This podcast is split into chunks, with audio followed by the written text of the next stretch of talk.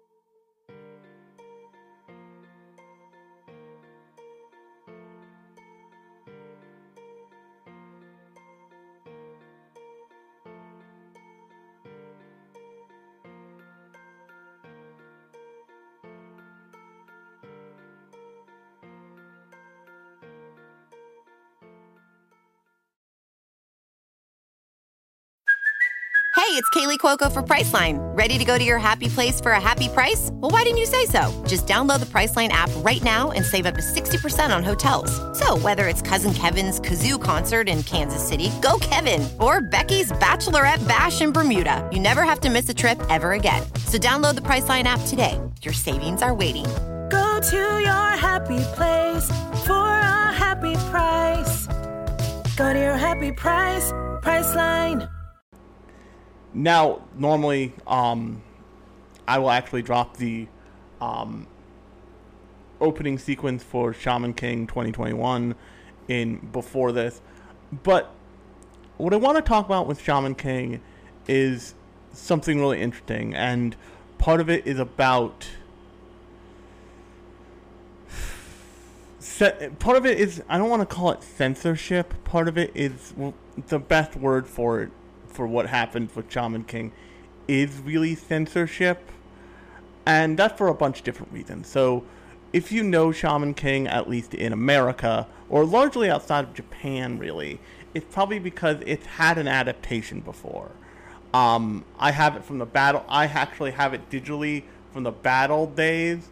I have the full like 60, 64, I think, some odd episodes of Shaman King from the battle days in um, my in my like super secret um, digital anime collection from the battle days when I was in college and I was doing things not necessarily super legally, but one of the things that happened with the 2001 um, adaptation of Shaman King is that it it cut a bunch of stuff out and also was one of the early anime fed through the 4Kids grinder, so to speak.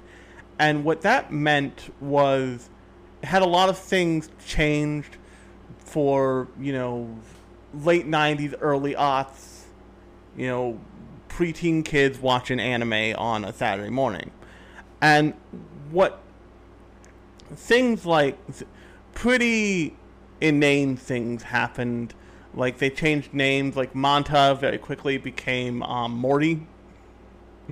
um, he is he is an earlier Morty than Rick and Morty's Morty, but they called him Morty largely. Um, for most of the rest of the character, I believe they actually kept all of the names, which is kind of stunning. Um, there's a TikTok that um, somebody did, and they've asked like, "Hey, what are some of your earliest notes on anime censorship or things that were changed for an American anime?" And they talked about all the changes they did to names for the first cast, and then the massive amount of changes they did for the second cast of Digimon. And this is more along that line. They just I feel like, um, especially in the 80s, 90s, and early aughts,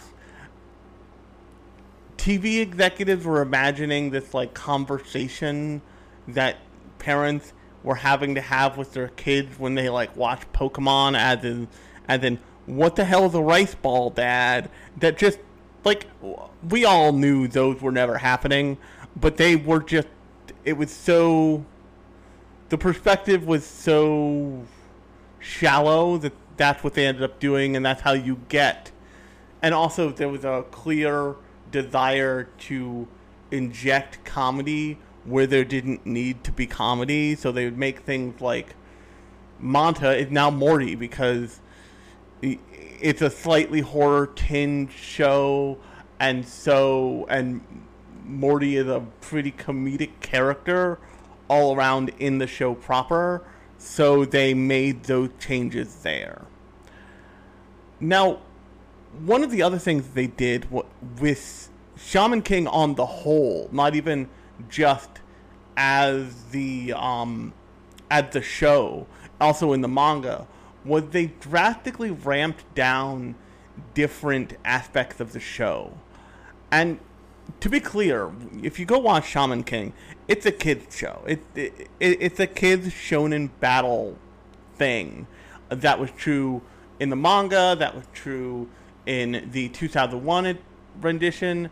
That was true in the um that's true in this show. And it's true probably more in this show than it was in the original in the original adaptation, at least from what I remember. And that means that it's got a very kid focused thing and something I appreciated when I was watching this was like you have these like super powered badass essentially middle schooler fighting fighting each other and adults. And there's a scene fairly later fairly late on in kind of the second arc. I forget what episode it is but it's when um Ren and Yo by the way spoilers for this for the whole first season of Shaman King because it's on Netflix. You can literally go watch it now. But this whole thing is pretty like it, the kids look like kids. Like it went there's a whole section of this thing where like frequently yo doesn't wear a shirt ren doesn't wear a shirt for a whole section of his of like his backstory and he looks like a little kid it's not like he's it's not like he's like Gohan, where it's just like muscles piled on top of each other, and he just kind of like moves through the world. It, they're drawn like children are supposed to be drawn, and that's across the board for all characters. Adult characters are adult proportions and adults, and they feel like adults, so you can tell a clear line of like age between the characters. None of that, but also it's so a you're not going to get any like 5000 year old loli princess girls but also you get 13 year olds that feel like 13 year olds 20 year olds that feel like 20 year olds and everything in between which is a really nice change also and i forget the um let me see if i can't pull up the original um the original mangaka's um, name here. But the original manga, one of the things that's really um, awesome about the original mangaka is that he is a pretty um, he's a pretty well known he's pretty well known for being one of the manga to really embrace digital art as digital art has gone forward and so if you look at the manga for Shaman King, it has a lot of things that are more easily done in digital in the digital art world. Like it's got super sharp it's got super sharp um, finishes, nice flat nice flat presentation. It, and this has happened more or less with not all manga mangaka, but a lot of manga artists they they've all adapted to adapted to the way creation happens with new tools. Um, and I'm not saying that like you know boo anybody who still submits paper manuscripts. Those are probably a incredibly valuable and incredibly beautiful and require incredible skill, but the mangaka who um, the mangaka name I can't find um, is has done a lot of work to adapt his style into a digital style and evolve up with the times and the available um what's the best word for it and the available tools at his disposal. Now, what that ends up meaning is a his his style is already pretty super flattened and all that stuff. What that ends up meaning is that his style for the first the original adaptation and now the um, 2021 version of the adaptation is really, really, really well tailored for it you you look at um, any any of the characters. Maybe with the exception of Ryosuke, but Ryosuke is a pretty classic archetype of a like delinquent turned not quite Yasuka Yas, Yasuka um not quite um gangster but almost there kind of character. And you get these characters who are really who really graphically stand out who are really sharp and clean looking and you can um you can identify them from like miles away um in the same way but with way different visual treatment that you might identify some a character like Luffy. You can identify a character like Yo. If you've never seen Yo Asakura before, uh, you look at him and you know he's from his own show. It's not like he fits in quite anywhere else. He has his own whole aesthetic and vibe. And that's to do that in a really pared down way. Believe me, as a as a digital artist, I know this full well. To do that kind of work, do that kind of character design work in a really pared down way takes a lot of skill and thought. Now, I started out talking about um, talking about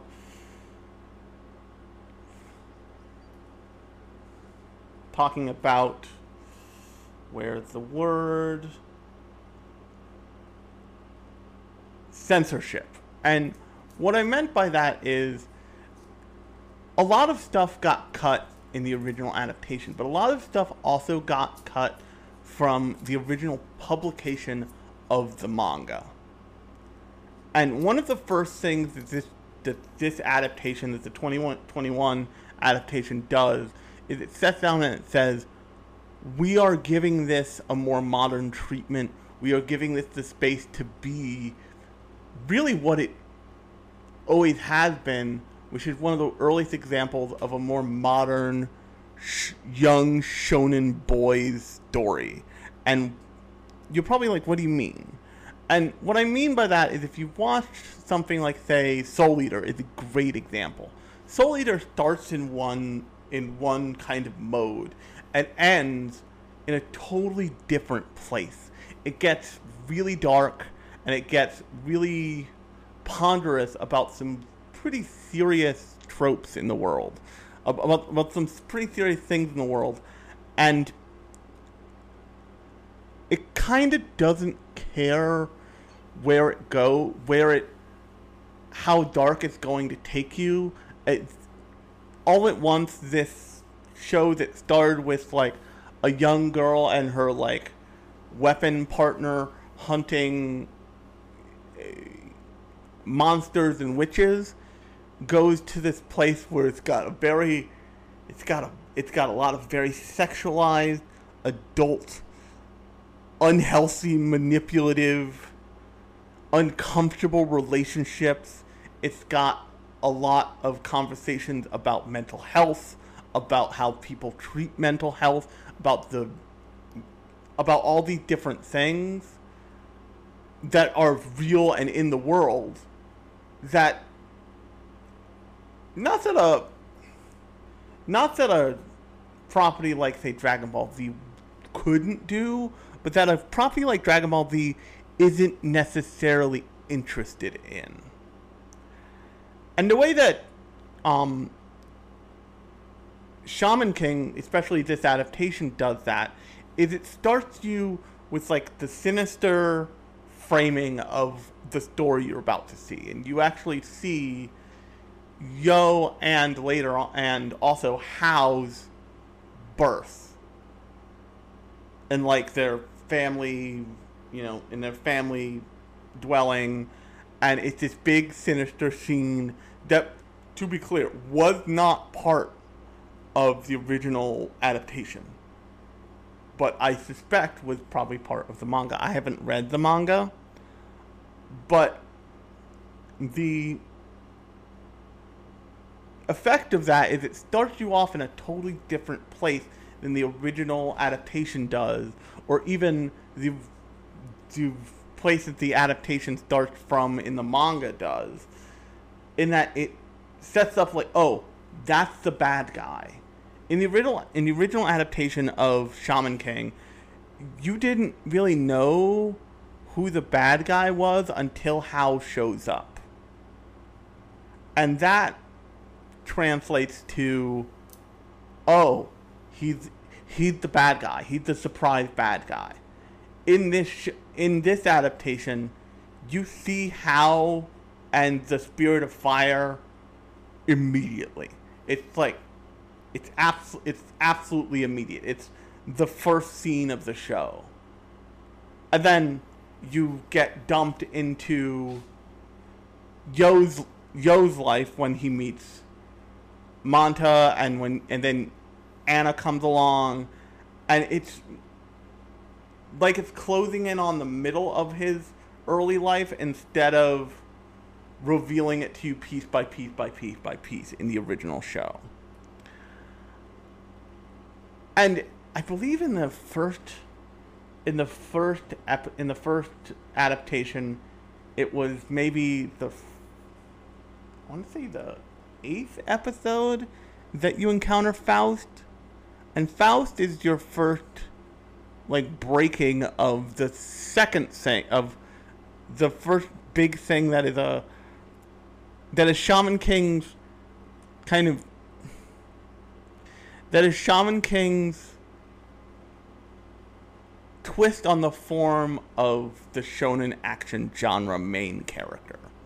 So, when you think of shonen main character, you think you largely think of them as having a goal. Even something that was like kind of god awful as that um, manga drawing thing by the um,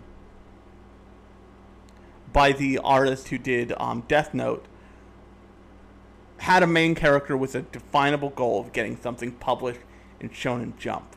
And that gives them drive and it gives them purpose and all this stuff. But often than not with so a great there's a great um, description of the difference between Batman and Robin and why Batman is so much more um, aspire it's so much more inspiring to kids than Robin because the thing about Batman and Robin is Robin you can't be Robin. Robin is already like a you know 13 year old wonderkin who can flip around the best of them and all this stuff. Robin is what Robin would become. And Nightwing and Red Hood and all the different future permutation or Red Robin or all the different permutations of Robin in the future are like extensions of what Robin already was to a certain extent. But Batman is some is a character anybody can grow up to be technically, not really, but technically anybody can grow up to be Batman.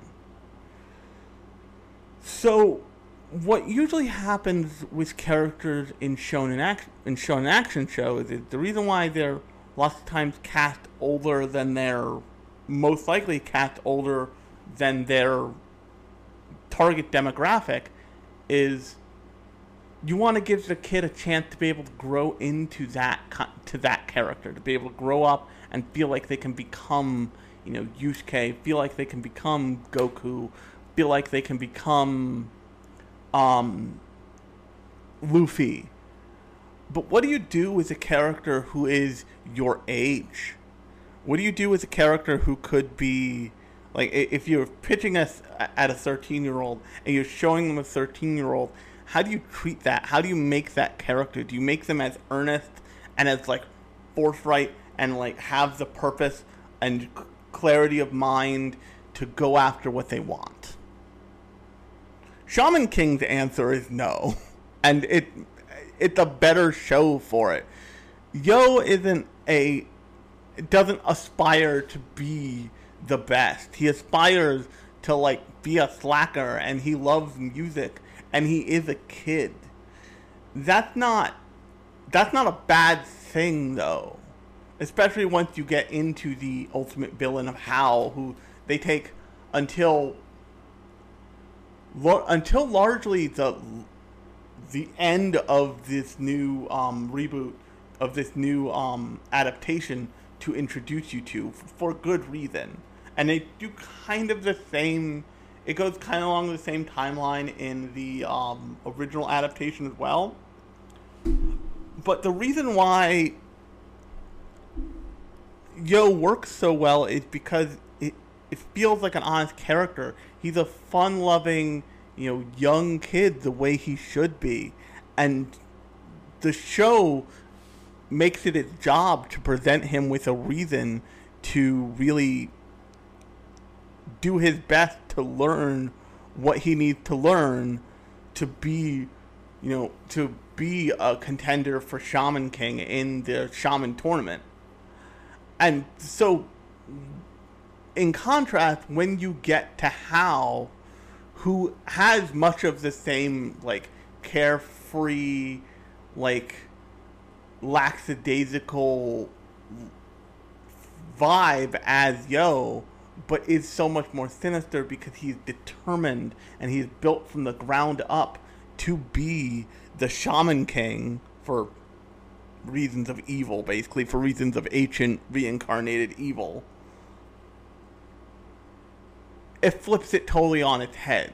You see, you end up seeing Yo as less of like the earnest character as more and more of like, no, like it, that guy should not be the Shaman King. Hao should not be the Shaman King in any stretch of anybody's imagination. That is not good for the world.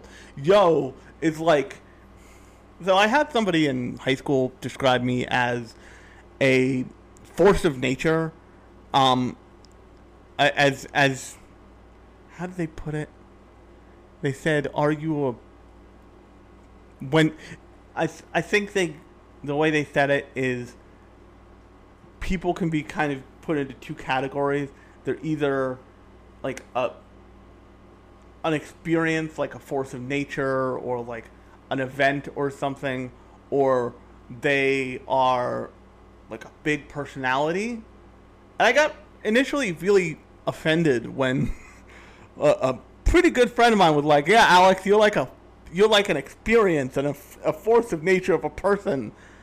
And now that, but then uh, probably about a month after the fact, removed from it, I kind of understood why people would perceive me as that. I am wholly different than the world, than than especially the world I grew up in presents people as. I am like a wholly independent, mixed race, disabled person confidently walking through the world. Um, if you go watch the video, you can finally see what I look like. But as I confidently don't gaze into the camera, because I'm not, I'm not used to this. I'm not used to this. You don't you judge me for this. But what ends up happening in this show is Yo feels more like a force of nature. Because here's this kid who is only just barely in like normal society kind of meeting the standards. Like, yeah, he wears his uniform, but he doesn't wear an undershirt, and he wears his uniform open, and he wears this big tribal necklace, and he carries around these big fuck off, I don't want to talk to you headphones that he doesn't even really wear on his neck. He wears them just behind his ears. And what that looks like to a lot of people is like, no, don't talk to me. I'll just put these on and walk away from you. And that's a. He sends off all of these very aloof, lackadaisical, uncaring, floating through life vibes off of him. And that doesn't mean that he doesn't value his friends. He really values his friendship with Manta.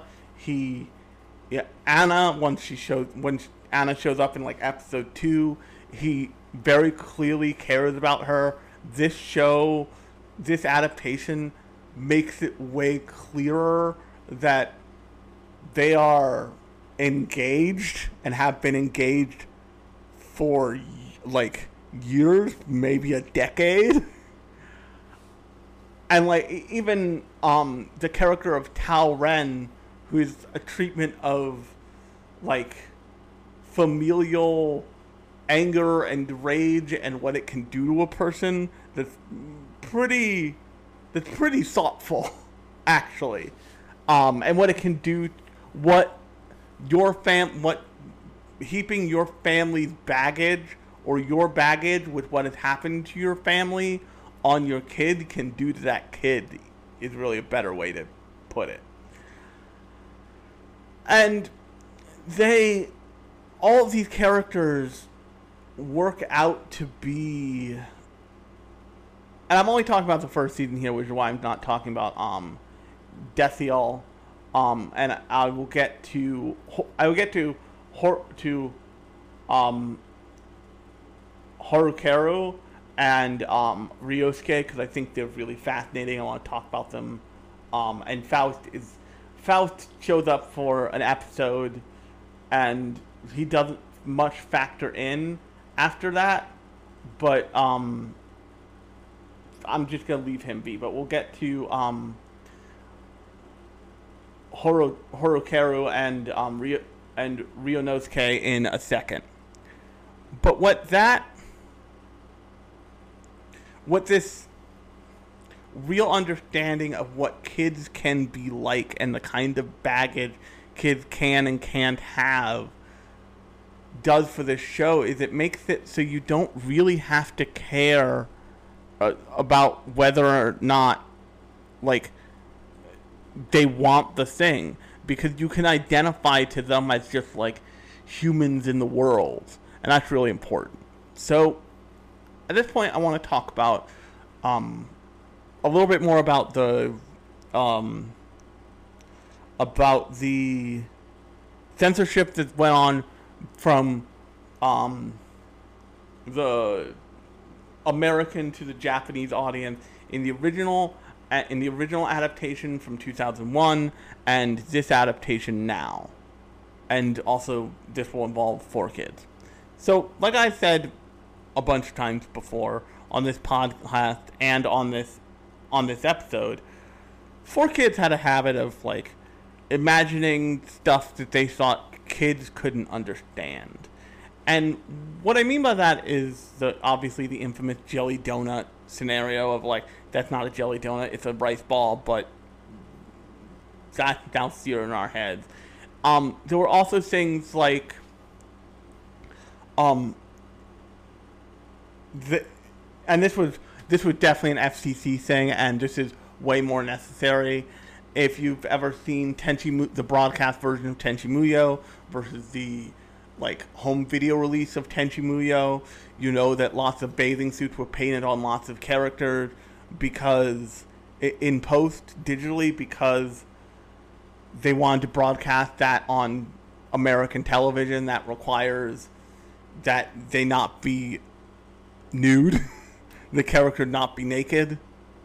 Um, but the big things that happened is cultural things were lost. Um, so if you look at at at Horokaru and you at and you watch the original um, adaptation, you haven't watched the new Shaman King yet, watch it because Horokaru is from a part of Japanese society um, that is probably best related to, that probably best likened to um, Native Americans in America, and that is the um, I don't want to call it, Inuit isn't the word. Um, Inuit is native Eskimo, but actually Inuit isn't a bad word.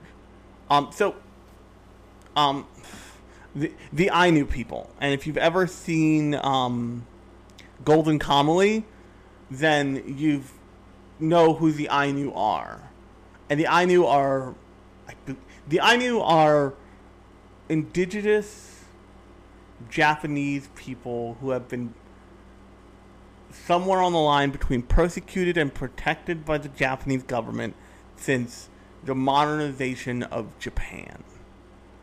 And the Ainu people are really closely linked to nature and living alongside nature in the same way that um, traditionally Native American people have been. And it's really interesting that this story involves so heavily native like Native American characters and at a certain point they say screw it and they just go to America and they go to a um, Native American Indian um, reservation. And they have the, so one of the funniest things so if you don't know much about if you're a if you're japanese and you're listening to this which i know there's a chance of because once again shaman king has a lot of very clearly american aspects in it. And also i do have a 3% listenership in japan.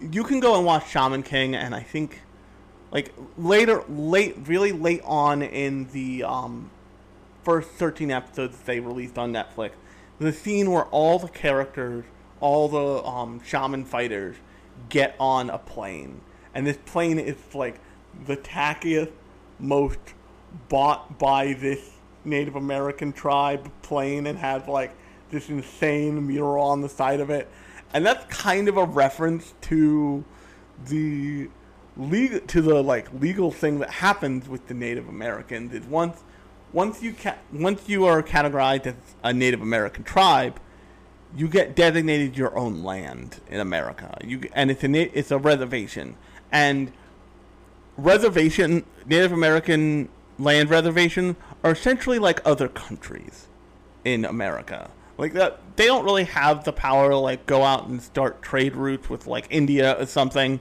but they do function under their own law. And one of the first things that most Native American tribes do once they get their own reservation, their own lo- like plot of land, is that they put up a casino.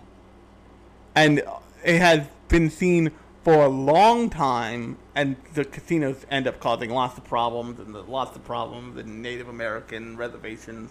It's, it's a it's a thing in america. But there's also this like tacky we built a casino aspect to building a casino and that's really what i've appreciated about the plane like oh Mo Tribe built a casino. They made enough money off their casino where they bought and customized the plane. Now that ends up that plane ends up being a um a conjured spirit and blah blah blah blah blah blah whole little like first challenge of the shaman fight thing happened. But it's this like fun dumb I kind of know what I'm doing moment from the original creator. And this whole show takes little pokes at the real world and at what the real world kind of and brings aspects of the real world like Native American people, like the um like the Ainu people, like um like Ryosuke's like Ryosuke's like Ryosuke's character and his gang. And it takes some real hard looks at it in a in a way that's understand that understandable by little kids and takes a lot and is a lot um what's the best word for it is a lot I don't want to say is is a lot more charitable to the subject it's pointing its camera at than lots of other people would be. So if you've ever read the um, book, um, and I think I did a episode on this book. Actually, I'm fairly certain I did an episode on this book called um, Tokyo Vice. That book is um, the kind of the life insurance memoir of one Jake Adelstein, a former, I think he still report for the um, for the Yomiuri Shinbun in Japan, and he wrote that as an insurance policy against getting killed by the by the yakuza. But what he does in that book is he talks about his subjects and he switches all their names around to protect all their own di- identities. But he presents all of them honestly, and he presents all of them in like a real full view. So there's um a character in the beginning in the in like the first third of that book whose um like moniker is the cat, and he's this old he's this older yakuza boss who Jake gives him some information and ends up saving this old guy's life, and he's like you know information is really valuable. I can already tell that I won't get stabbed tonight because you saved me. And for the rest of the book, this guy is like the nicest guy in the world to him. He's like, "Hey, I remember that time you kept me from getting stabbed in my in my bed that night. Here you go. Here's some help." And he does that to and he does give that treatment to a lot of characters. He treats them like humans. He doesn't treat them like uh, things to be scared of, things to be stared at. And so often, even in anime, which has a habit of being a lot more generous with, say, female characters than Japan as a nation is, um, don't let that bad Olympic opening fool you. They're super chauvinistic. Um, but through Ryosuke and through more directly the gang of people that he that you encounter him being the leader of do you see that like Ryosuke is an adult and a lot of these people following him around are adults or young adults and just the world has left them to the side. And it this show gives Ryosuke as a character so much heart and so much, you know, honor and moral dignity that it's so and it it also treats him as like the visual joke design of the show uh, like his hair keeps getting more and more insane at some point he has collars that are like extend like wings out from his like bad white 1950s yakuza suit. It's it, Eh, if you played for pretty good visual comedy effect, it's very weird. But by taking a character like that, by taking like a really audacious group of like once again not not quite yakuza but not quite just delinquents you and kind of like making them fun a little bit it lets it lets the viewer which the intended viewer for this is once again a 13 year old japanese kid see these people more three dimensionally and that way maybe just maybe if they walk by like uh, an underboss who's like having a bad day. Like he's not doing anything bad at that moment, but he just like having a normal day, drinking his soup, and he spilled on himself. It will give you this. It will give that person the space to look at them and feel like, oh, he spilled on himself. it, like it, there's a lot of, and this is true of um, of Afghanistan, which I will get to. Um, if you were, were not prepared for this show to be political in any way, hey, what have you been listening to up until this point? But I'm going to dive into that a lot more, dive, dive into Afghanistan a little bit in the next episode because I'll be covering the second season of No Guns Life. Um, but so look forward to that. But the the kind of humanness and the kind of understanding that like good and evil are labels that we put on things. And that the world around us forces us to put on ourselves even. It's a really combined with um, the personality they give Yoh, the personality they give all the characters, including like Anna and Manta and Ryosuke and Horukeru and, and Horukeru. And even Ren, who is like this character who's clearly fighting for justice, but he's just pissed about all of it. Makes this a really fun, makes this a really interesting ride and a really worthwhile ride, even if the 13 episodes that they released don't cover as much as I would want them to. Like, I would ideally want more of the Shaman King story here than we do get, but I still think that it's valuable what we do get, and I think that Shaman King, kind of no matter at what age, is worth your time because it's so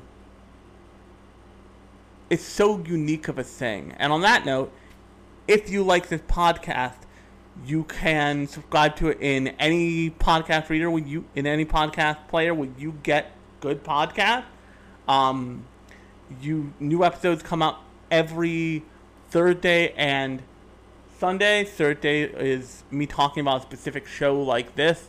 Sunday is more metatextual. It's more fan fandom based. It's more my random thoughts on something in the industry. More than likely, I'm gonna talk about the Crunchyroll Funimation shit again. I'm gonna have to do it. They keep pulling me back in. But um, until then, I've been Alex. This has been Lunchbox Radio. I will talk to you on Sunday.